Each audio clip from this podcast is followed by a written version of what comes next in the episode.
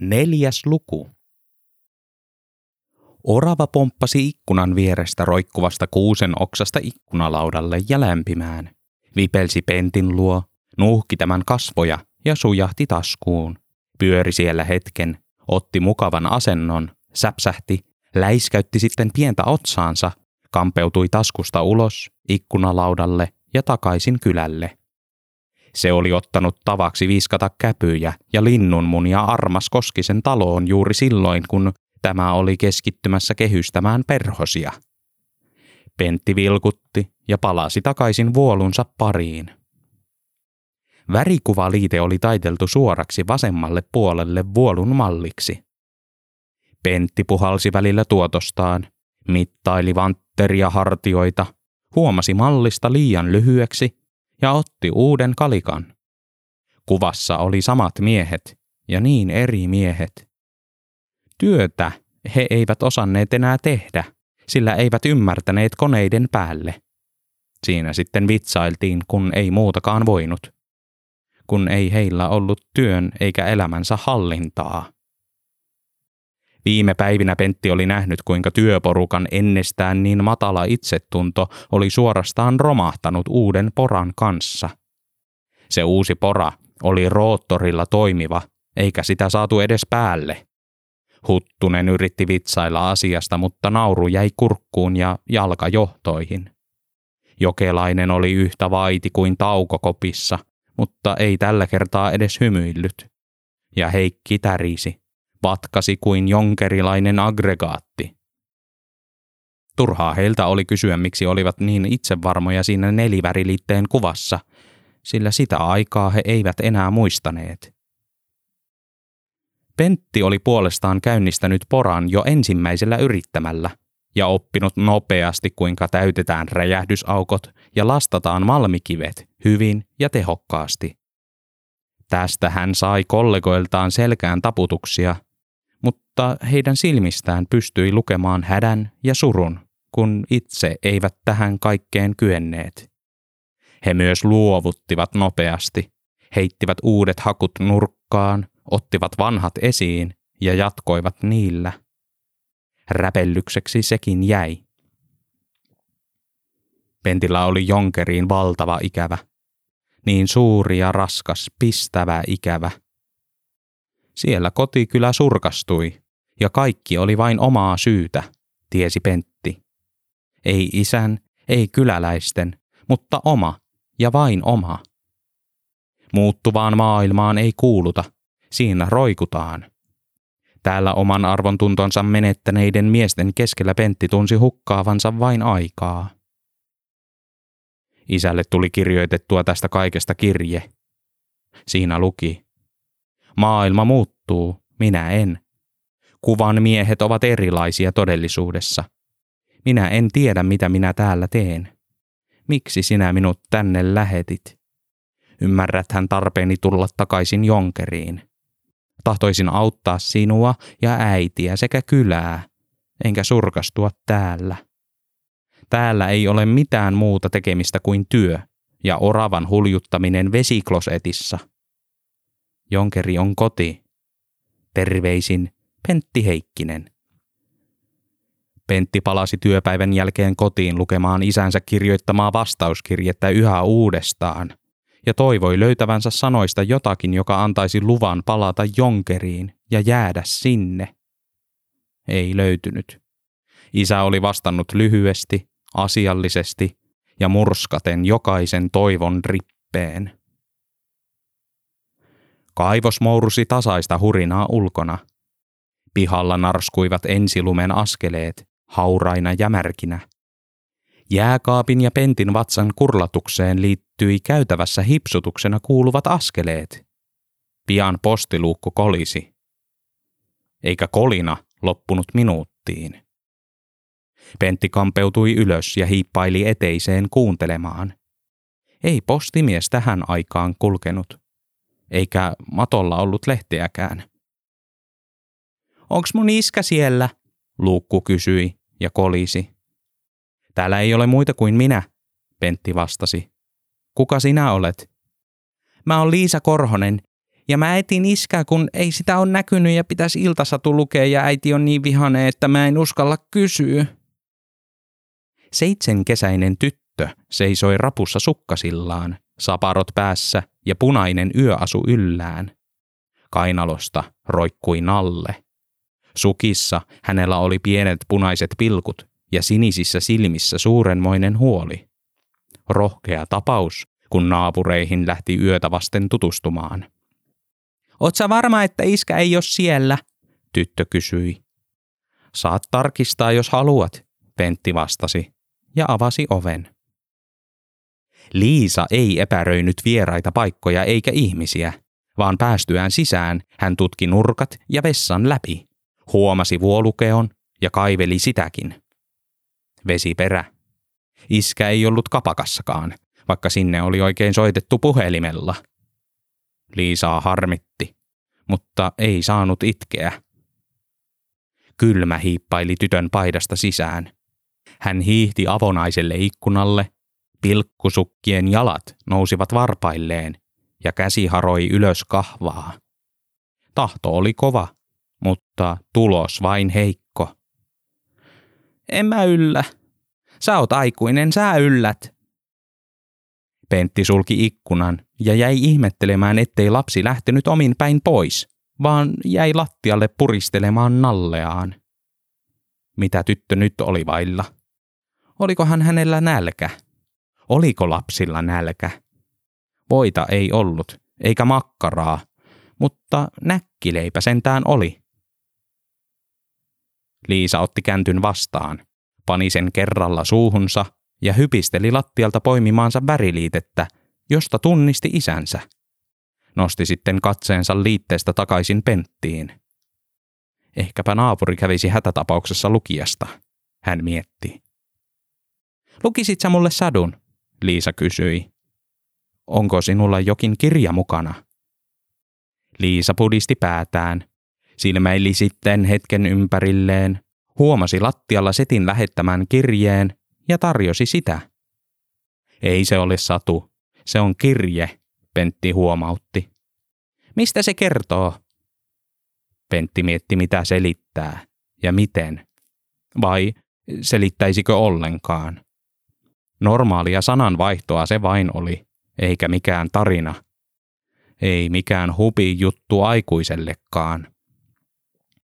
Liisa odotti vastausta, mutta sitä ei kuulunut. Vieras setä ei sanonut sanan sanaa, eikä tarjoutunut lukemaan riviäkään.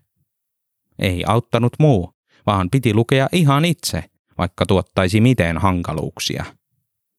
Tästä paperista satu selviäisi, tiesi Liisa, tulisi hyvä uni ja voisi herätä taas uuteen aamuun hyvänä lapsena. Hän aloitti ensimmäiseltä riviltä lukemaan kirjettä, silmäili sanoja ja päätti lukea ääneen, sillä niin oli helpompi. Tämä paikka on surkea ja kuolee pois. Saparot viuhuivat, pääkenot Suu haparoi kirjaimia. Eteenpäin mentiin, hitaasti mutta varmasti. Pentti olisi voinut riistää kirjeen lapsen kädestä, mutta ei kehdannut. Sen sijaan kahdeksannen sanan kohdalla hän taipui lukemaan kirjeen itse. Kahdesta vaihtoehdosta lukeminen oli pienempi paha kuin pitkitetty kuunteleminen. Tyttö riemastui. Tehtävä suoritettu. Satu kuultaisiin, kaikki olisi kohta taas niin hyvin kuin olla vain voi. Hän toivoi tarinan sisältävän saparopäisen ja rohkean tyttären ja iskän, jotka seikkailisivat paljon ja molemmilla olisi tosi kivaa. He kokisivat vaaroja ja söisivät jätskiä, eikä äitikään olisi yhtään ilkeänä tai vihaisena. Tyttö heittäytyi selälleen, kipristeli varpaitaan ja nappasi viltin ylleen. Kuiskasi vielä nallelleen, olihan tämäkin valmis iltasatuun ja seikkailuun. Oli se. Nyt sai lukea. Pentti luki. Hänen äänensä kyllä rauhoitti, mutta sadun sisältö ei. Tämä paikka on surkea ja kuolee pois. Elä lapsi hyvä tule kuolemaan tänne sen mukana. Siellä sinun on parempi, usko. Se on kahdesta pahasta ehdottomasti pienempi. Et voi auttaa, eikä sinun edes tarvitse. Onhan sinulla siellä ainakin vuolut ja kurre työsi rinnalla. Älä huhki liikaa, olen niiden kanssa välilläkin. Maailmassa on niin paljon enemmän kuin pelkkä työ. Ystävysty vaikka jonkun kanssa. Toinen ihminen on elämän suola. Jos vastedes kirjoitat, kirjoita Kuhmon posterestantteen. Kun männäkuussa Kusti tuli Jonkeriin, sitä melkein iskettiin naamaan, kun koko kylä tahtoi tietää, mistä kirjeesi on lähetetty. Terveisin tuvasta isä ja kylvystä äiti. Liisa nousi istumaan ja kurtisteli kulmiaan. Siinäkö se? Olipa lyhyt. Lyhyt ja höhlä. Minähän sanoin, ettei tämä ole mikään satu. Sadut alkaa sanoilla, olipa kerran ja siinä on sankari. Kuka se sankari tossa oli? Se lapsiko? Kuka lapsi? Kun Pentti paljasti, että lapsella luultavasti viitattiin häneen itseensä, Liisan silmät pullistuivat. Siis sä oot se lapsi? Otaks säkin sun iskää? En minä osaa, Pentti vastasi. Mä luulin, että mä oon ainoa koko maailmassa, Liisa huusi ja tunsi hyvää oloa siitä, että maailmassa oli toinenkin huolehtija. Miten sä autat? Mä autan kotitöissä ja käyn ostamassa omilla viikkorahoilla iskelle tupaakin, että se nousisi sängystä, kun äiti ei viitti ja se läppäsee, jos kysyykin. Tyttö pomppi pitkin huonetta ja kumosi vahingossa viisi vuolua kenolleen. Pentti tuijotti kirjettä, mietti Liisan viikkorahaa ja omia kuukausiansioitaan, mietti isäänsä ja Liisan isää, sai ajatuksen ja alkoi hahmotella sitä lopulta paperille. Hei, isä ja äiti. En lörpöttele, pohjustan. Minulla kävi kylässä Liisa tyttö. Hän sanoi, että oli ostanut viikkorahoillaan isälleen tupakin, jotta tämä nousisi ylös sängystä. Minun viikkorahani on palkkani. Siispä ehdotan seuraavaa. Vastedes tulen lähettämään palkastani jonkeriin rahaa niin, että te pärjäätte. Osan pidän itse, mutta vain välttämättömän. Maksan sillä vuokran ja ostan perunan. Miksi? Koska minä haluan. Koska minä rikoin aggregaatin ja tuhosin punaviinimarja sadon. Koska lasten tehtävä on huolehtia vanhemmistaan ja koko kylästä. Minä siedän tätä työtä, kun tiedän olevani teille hyödyksi. Te voitte käyttää rahan, kuten parhaaksi näette. Saatte rahoilla vaikka uuden aggregaatin. Ette te ihan hädässä ole. Kun olen saanut aggregaattirahat lähetettyä, panen teille edelleen rahaa, että saatte sinne rakennettua tien. Ja niin edelleen. Jos haluatte, että minun on täällä hyvä, ymmärrätte olla lähettämättä rahoja takaisin. Talviterveisin Pentti Heikkinen ja Oravakin.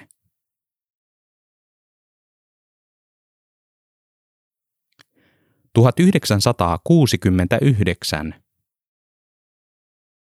Jos 50-luvun värikäs liite olisi painettu nyt, olisi sen otsikkona ollut Armaksen tyly toteamus. Jos elät vielä menneellä vuosikymmenellä, Jää sinne, äläkä tule töihin. Heikki olisi halunnut jäädä 50-luvulle. Silloin oli kaikki paremmin. Silloin oli vielä nuori. Oli voimia remeltää vaikka päivät ja yöt pitkät. Ja silti kykeni töihin. Silloin oli Hilma enimmäkseen suopeana. Silloin ei ollut Liisaa, jota piti nyt ruokkia nakeilla – Heikki puisteli oksennuksen maun suustaan kraanavedellä, yritti olla katsomatta itseään peiliin ja painui sitten tammikuun pimeään aamuun mitään kellekään sanomatta. Ei olisi tarvinnutkaan sanoa. Liisa oli lähtenyt jo kouluun ja Hilimakin ties minne. Sipsuttelu oli verissä. Hävetti silti. Että pitikin olla elämä, hän mietti. Kaivoksen sisin ei houkuttanut yhtään. Ei oltu maan tasalla milloinkaan siinä hommassa, ei. Kaikki oli kainuulaisen miehen harteilla, mutta mitä tekee kainuulainen mies? jättää monet iltasadut lukematta ja röhveltää Otanmäen salaviinakätköillä. Heikki Katko käveli töihin, istahti pukuhuoneen narisevalle penkille, nojasi taaksepäin ja yritti saada jalkaa toisen päälle. Housut kiristivät. Jalka ei venynyt, sekin kinnasi vastaan. Kunpa sekä jalka, koko maailma ja perhe vain tietäisivät, mitä tuli heidän eteen tässä nyt tehtyä. Mutta vaikka kuinka päättäisi korkinkin pysyvän kiinni, jo vain se ponnahtaa auki, kun siihen silmäyksen luo. Mutta ei, päätti Heikki. Tänään kaikki muuttuisi ja korkki pysyisi kiinni. Oli muututtava. Piti näyttää olevansa hyvä ja osaava. Piti tehdä sovinto maailman ja jalan ja Liisan ja Hilman kanssa. Heikki tarttui kaksin käsin jalkaansa ja nitkutti sen polvensa yli. Siinä se ei kauaa viihtynyt. Aivan liian paksu koipi luiskahti toisen päältä takaisin maahan hallitsemattomasti ja holtittomasti. Uudella yrityksellä hän piteli kaksin käsin polvesta kiinni, ettei jalka tippuisi jälleen. Pentti asteli sisään pukuhuoneeseen taas aurinkoisena ja sanoi ääneen huomenta pelkän nyökkäämisen sijaan. Niin vain aateveli oli alati pirteän oloinen, kummasteli Heikki. Kadehdittavaa. Syytä tähän ei tiennyt, mutta siitä Heikki päätti ottaa selvää. Josko vaikka sitä kautta saisi itsekin hyvän motivaation tehdä ylipäänsä mitään. Mikä hymyilyttää, Heikki kysyi. Työ, vastasi Pentti, kääntyi seliin ja alkoi vaatettaa haalaria. On se ihmeellinen mies, Heikki mietti. Millä ilveellä työ jaksoi hymyilyttää ja kuinka itse löytäisi vastaavan naisen hyvän ihmisen vaihteen? Miksi se hymyilyttää, Heikki lisäsi. Pentti ei malttanut olla ojentamatta povitaskustaan isältään saamansa kirjettä. Tämä se oli pistänyt toista kuukautta jo hymyilemään, päivä toisensa jälkeen. Tämä työn tarkoitus. Kirjeessä luki, Hyvä on, Pentti. Olet todella hyvä poika, eikä meillä ole sydäntä kieltää sinua lähettämästä jonkeriin rahaa. Kunhan panet aina itsesi etusijalle, etkä tänne rahoinesi itse tule. Rahaa ei voi pakottaa peltotöihin, sillä sitä se ei osaa. Etkä sitten tunne huonoa omatuntoa, jos panet joskus setelisi nisuun, etkä meihin. Ja muistat levätä, elää itsellesi ja olla ihminen ihmiselle. Terveisin pajalta isä ja pyykiltä äiti. Heikki rojahti taaksepäin tuolillaan ja melkein kaatui hämmästyksestä. Pentti oli ehta kommunisti henkeen ja vereen, ja vieläpä toteutti sitä käytännössä ja kaikilla rintamilla. Kaikki yhteisen hyvän eteen, mitään ei itselle. Krapula tai ei, mutta tuo työhaalariin pukeutunut aateveli Heikkinen näyttäytyi kirjeen myötä nyt uljaampana kuin koskaan. Teki vielä esimerkillisen näköisiä vuolujakin. Heikki pohti, mikä esti olemasta tuollainen ideaali aatteen mies itse. Päätyi pian lopputulokseen. Perkale, ei mikään. Siltä istumalta hän päätti mennä työpäivän päätteeksi illalla ajoissa kotiin, syleilemään hilmaa ja leikkimään Liisan kanssa jollakin nukella tai piilosta tai mitä nyt tytöt leikkivätkin. Ja ehdottomasti tällä kertaa lukisi itse iltasadunkin. Aurinko paistaisi perheeseen ja jopa maan alle asti, sinne pimeimpäänkin koloon, jonne ei edes pora yllä. Heikki jatkoi ajatuksiaan työpäivän läpi, kapusi haaveillen ylös, otti naulasta takkinsa, eikä kävellyt suoraan kotiin, vaan kapakkaan. Siellä ajatus luisti aina paremmin. Yksi tuoppi vain. Sellaisen voi toisinaan ottaa miehistä ideaaleinkin. Kuusi tuntia myöhemmin kyyppari tökki viimeisen asiakkaansa hereille ja usutti tämän hankeen ennen kuin pisti paikan yöksi kiinni ja kiiruhti halailemaan loma-esitettään. Heikkiä suretti. Näinkö tässä taas kävi? Heikki päätti paikata möhläyksen välittömästi. Ideaaliaatteen mies olisi edelleen ideaaliaatteen mies, vaikka tulikin taas törppöiltyä. Hän antoi lumihiutaleen kostuttaa kieltä, sylkäisi kerran, naksautti niskansa, käveli rappuun ja tahallaan väärään kerrokseen. Hän yritti rimputtaa ensin Pentin ovikelloa, mutta kun sitä ei oltu edelleenkään korjattu, hymähti ja kolkutteli niin pitkään ja niin tomerasti, että naapurin rouva tuli taas ovesta hyssyttelemään. Heikki hyssytti takaisin. Perkaleen emäntä. Hankkisi elämän tai puoluekirjan. Päästyään Pentin kynnyksen yli, Heikki käveli suoraan kahvipannulle, pani sen liedelle, sottasi puruja maahan, yritti nostaa ne ylös, kompastui itsekin ja tömähti naamallaan lattialle. Edes tämäkään ei mennyt niin kuin olisi pitänyt mennä, mutta kohta menisi. Nyt minä teen likalle lahjan, hän mylväisi noustessaan ylös, nappasi hölmistyneen pentin vyöltä puukon, könysi nurkkaan ja valitsi itselleen nyrkkinsä paksuisen puun, huojui esineiden kanssa hetken, sitten romahti polvilleen ja edelleen istumaan. Matkalla puukko oli livahtaa sormeen, mutta siitä viisi.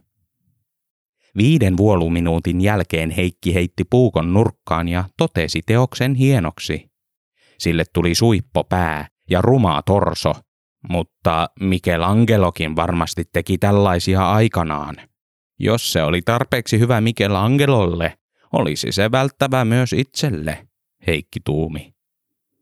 Nyt mennään näyttämään tätä likalle, Heikki hymyili ja piteli teostaan kaksin käsin ilmassa. Kello on puoli yö, Pentti sanoi. Eikö Liisa jo nuku? Ei varmaan kohta enää. Heikki veti Pentin mukanaan eteiseen. Taskussa kölli nyt orava tuhahti, hyppäsi alas ovella ja painui takaisin sänkyyn, veti pienillä hampailla peiton korvilleen ja alkoi taas kuorsata. Heikki hyssytteli humalaisen hyssyttelyä oman ovensa edessä ja sihtaili avainta ohi lukosta. Lopulta osui. Lukko kääntyi hitaasti ja pikkutunneilla kotiin tulevan varmuudella. Valoja ei sytytetty. Pentti piti koko kuuden pimeän metrin matkan kiinni Heikin olkapäästä, Heikki seinästä. Liisan huoneen ovella kommunisti pyysi aatetoveriaan olemaan hetken paikallaan ja hengittämättä, sillä välin kun hän itse sytyttäisi yölampun. Sitä piti hetki haroa. Säkki pimeässä jalka kumahti kirjahyllyyn, leikkilaatikkoon ja kahteen tuoliin, mutta lopulta löytyi. Lamppu rätisi hetken ja valaisi seinälle liimatut ponien kuvat. Isä istahti tyttärensä sängylle, hyssytteli humalaisen hyssytyksen ja oli tyrskähtää itkuun katsoessaan Liisan tuhinaa. Sievä likka, omaa lihaa ja verta, ei pidä nyt häiritä liiaksi. Liisa, Heikki sönkötti. Herää! Kolmen minuutin sönkkäyksen ja peiton heiluttelun jälkeen Liisa hieroi silmiään, nousi istumaan ja pöyhötti hiuksiaan. Katsoi vuoroin isänsä, vuoroin Penttiä. Iskä sä haiset. Tässä on syöverelle tehty uhrilahja rakkauden merkiksi, Heikki sanoi ja ojensi veistoksen tyttärelleen. Tyttö siristeli taas silmiään, pyöritteli puupalikkaa käsissään ja yritti ymmärtää mikä se on. Se on reikkalainen veistos, Heikki vastasi. Tässä on tikkuja, Liisa sanoi. Mulla on tikku nyt käessä. Perkale, Heikki ajatteli. Tytöllä oli hätä ja oli kommunistisen ihanne isän tehtävä ratkaista se. Heikki siristi silmiään, otti tyttärensä kämmenen omaansa ja yritti vetää tikun pois, mutta nakkisormet eivät tahtoneet totella. Mutta ei huolta, kyllä tämä korjattaisiin. Hän nousi ylös, hoippui keittiöön ja huojui takaisin leipäveitsen kanssa – rojahti sängylle ja otti terästä kiinni niin, että sormien välistä näkyville jäi vain kärjen pää. Piti olla varovainen, muuten likan käsi turpoaisi, ja mihinkäs siitä olisi sitten enää hyötyä. Joutuisi vammaisten taloon ikuisiksi ajoiksi. Heikki tarkensi silmiään kämmeneen, piti kielen keskellä suuta ja leipäveitsen tiukasti hyppysissä. Koordinaatiokyky ei ollut tarkimmillaan nyt. Silmissä heitti. Terä viuhui lähempänä tytön ihoa. Ei saanut sattua yhtään tämä. Ei ollenkaan. Mitä Hilmakin sanoisi? Ei sanoisi mitään. Antaisi korville. Terä tärisi voimakkaasti. Aivan liian voimakkaasti. Heikki luovutti ja tiputti veitsen sängylle. Pentti, auta, en minä pysty. Pentti nosti veitsen, istahti sängyn reunalle ja kaivoi varovasti tikun esiin Liisan kämmenestä. Tyttö ynähti vain kerran. Kaivaminen ei sattunut. Terä oli vaan niin kylmä.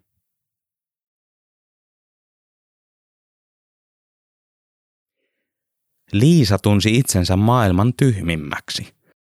Sillä aamupalapöydässä iskä oli hirmuisen vaitonainen. Iskää selvästi hävetti se eilinen, kun ojensi leipää nyt katsomatta silmiin. Ja kun iskää hävetti, oli se oma vika, tiesi tyttö. Äitikin oli aika äkäinen. Iskä, Liisa yritti. Se oli hieno vuolu. Täys paska, iskä vastasi, laski päänsä pöytään ja niiskutti. Liisan ei tehnyt edes mieli heiluttaa jalkoja pöydän alla, vaikka yleensä se helpotti. Iskä oli saatava pirteämmäksi. Oikeesti, tosi hyvä. Ihan rekan näköinen. Reikkalaisen, iskä parahti. Painoi päänsä yhä syvemmälle pöytään ja melkein siitä läpi. Liisa mietti, mikä nyt eteen. Olipa onni, että Pentti oli iskän matkassa yöllä. Sen seurassa iskällä tuntui olevan hyvä ja mukava ja pirteä olla. Ja kun iskällä oli hyvä, oli myös äitillä hyvä. Ja Liisalla ja koko maailmalla ja kaikilla naapureilla olisi myös hyvä, sillä seinät olivat paperin ohuita. Haluisitko tehdä mulle lisää niitä kivoja reikkalaisia? Iskä nosti päänsä pitsiliinasta ja vaikka otsaan oli jäänyt painauman punainen jälki, ei se estänyt hänen silmiään syttymästä. Ihanko tosi? Sinä oot maailman paras iskä, ja se Pentti varmasti auttaa sua. Se riitti kannustukseksi. Iskä hotkaisi puuron yhdellä lusikalla ja puhua papatti ruokasuussa kaikenlaista puoluista, joita varmasti tekisi, ja tällä kertaa oikeasti hienosti ja niin, ettei minkäänlaisia tikkuja jäisi sormiin ikinä nauratti.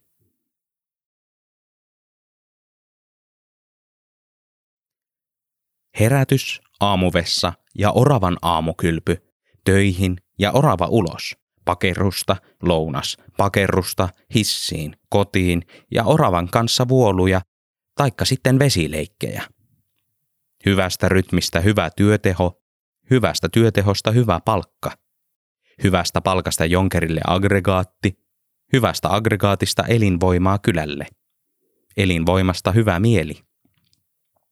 Isä oli käynyt taas Kuhmossa ja pistänyt erikoiskirjeen. Hyviä uutisia olikin. Raha oli alkanut vaikuttaa. Aggregaatti oli jo, sähkötkin kävivät Kuhmon ukot vetämässä. Nopeasti saivat tämän kaiken aikaan jo parissa kuukaudessa – vaikka pääosin lainarahalla, jonka vakuutena palkka oli.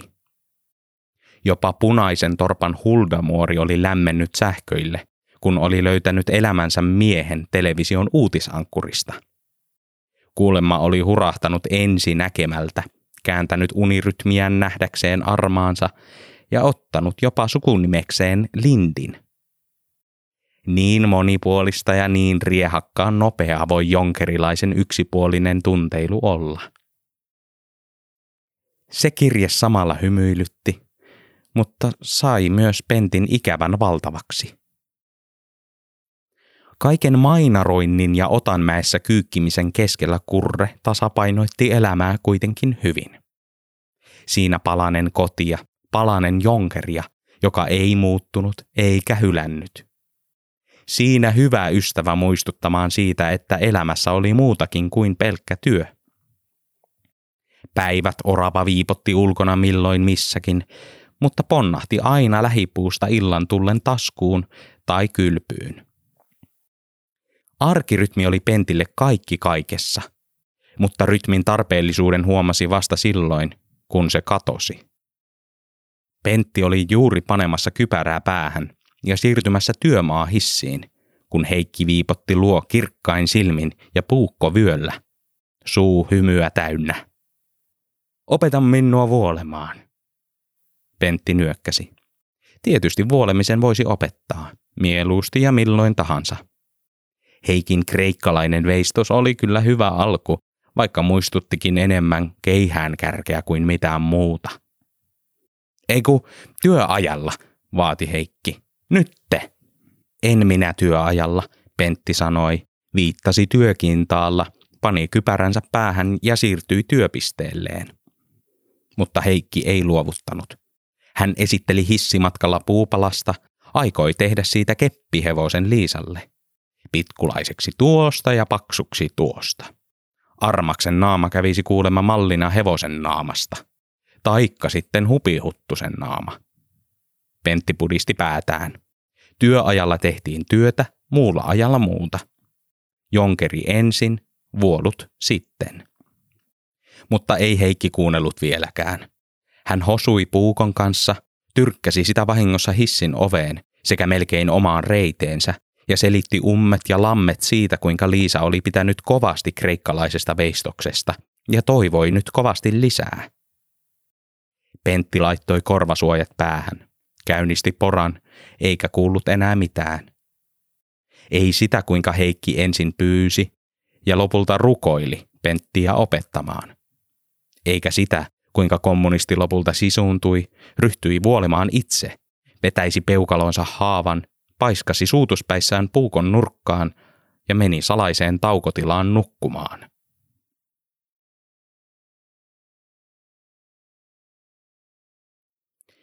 Sinä yönä rappu kaikui ja Pentin postiluku kolisi kello 2.15. Mä näen sut täältä, Liisa huusi luukun läpi ja kolisteli rajummin. Avaa! Avata piti, sillä tyttö ei lopettanut. Liisa marssi suoraan vuolukeon luo, istui alas ja nappasi hyppysiinsä veistoksen. Se oli todella hieno yksilö. Ja tuo, siinä oli vuoltu työläinen, toinenkin ja kolmas. Orava oli vuoltu, ja sekin oli hieno hännän tupsua myöten. Vuoluista tyttö rakensi itselleen kehän, alkoi pyöriä takalistollaan ympyrää ja antoi pyöriessään jokaiselle nimet. Hapsu, höpsö, hupsu, lerppukorva. Eikö sinun pitäisi olla jo nukkumassa? Pentti kysyi ja hieroi silmänsä auki. Liisa pyöritteli päätään ja jatkoi nimeämistä. Isonenä, kalju, hyyppä, kekkonen. Näistä jokin olisi paras malli iskälle, joka oli suutuspäissään viskannut oman vuolunsa illalla päin jääkaappia. Nyt se istui ja itki keittiössä ja olisi olevansa turha ihminen, eikä unta saanut sen paremmin äiti kuin tytärkään. Liisa oli päättänyt viedä sekä vuolun että pentin alakertaan ja panna heidät saman pöydän ääreen väkertämään. Sillä tavalla iskä olisi taas iloinen, eikä äiti raivostuisi. Mutta mikäs näistä puupalasista olisikaan hyvä esimerkki? Tyttö kiersi istuen ympyrää ja nimesi vuoluja kovaan ääneen jatkuvalla syötöllä. Piti puhua ääneen, ettei tulisi liian paha mieli. Piti olla reipas. Orava heräsi Pentin taskusta lapsen höpötykseen ja ärsyyntyi. Yö oli nukkuma-aikaa eikä remuamisaikaa. Kurre katsoi liikkumatonta penttiä, ärsyyntyi vielä enemmän ja livahti lahjetta alas, väijyi hetken vuolun takana ja Liisan lopulta pyörittyä kohdalle ponnahti ilmaan, läppäsi lasta keskelle nenänpäätä ja jäi heristelemään mesoajalle pientä nyrkkiään. Isku oli pieni ja kynnetön, mutta purki tytössä kokonaisen tunteiden padon. Liisa tuijotti oravaa, piteli nenänsä ja kiljahti. Ryntäsi sitten vessaan, otti rullan vessapaperia, kietoi nenänsä siihen, palasi takaisin huoneeseen, potkaisi mennessä vahingossa piirin kumoon, säikähti sitäkin, kiljui, hyperventiloi, kiljui, palasi vessaan katsomaan itseään peilistä, kiljui, kietoi toisen vessapaperirullan ja juoksi takaisin huoneeseen, hengästyi, kiljui yhä, nyt säikähdys vasta potkaisi tajuntaan, hengitys pingottui, kiljuminen muuttui ininäksi ja vaikeroinniksi, juokseminen raivoksi. Hallitsematon, nykivä ja korvia särkevä oli pienen tytön vuosia kerääntynyt kiukku. Tyhmää. Kaikki tyhmää. Mikä tuo eläinkin oli ja mitä se täällä pentin luona teki ja miksi se heristi nyrkkiä. Se oli ilkeä olento. Ilkeä olento tyhmälle tytölle. Liisa nieli itkua ja otti vuolun käsinsä, tähtäsi seinään ja melkein heittikin. Pentti ehti tarttua ranteeseen ennen kuin enempää vahinkoa ennätti käydä. Anteeksi. En haluaisi tällä tavalla pitää kiinni, mutta lommoja tulee seiniin niin helposti.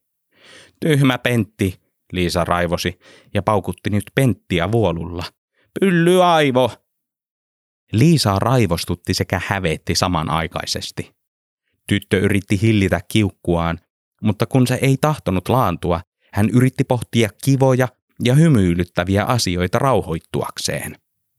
Jäätelöä, karkkia, kaikkia niitä joululahjoja, joita oli saanut pukilta, vaikka iska olikin murjottanut silloinkin ja haukkunut pukin kapitalisti sijaksi. Tämä ei auttanut. Kiukku levisi päästä jalkoihin ja tärisytti edelleen. Piti miettiä nyt muuta. Nakkeja ja kastiketta, tikkari ja purkka.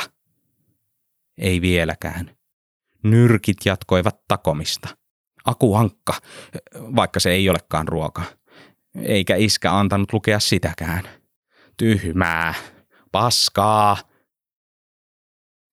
Hetken rimpoiltuaan Liisa valahti maahan suoraan tonttuvuolun päälle ja nyykytti.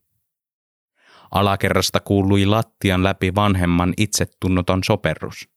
Ylemmästä kerroksesta lapsen. Siinä heidän välissään pentti ja korviaan pitelevä orava –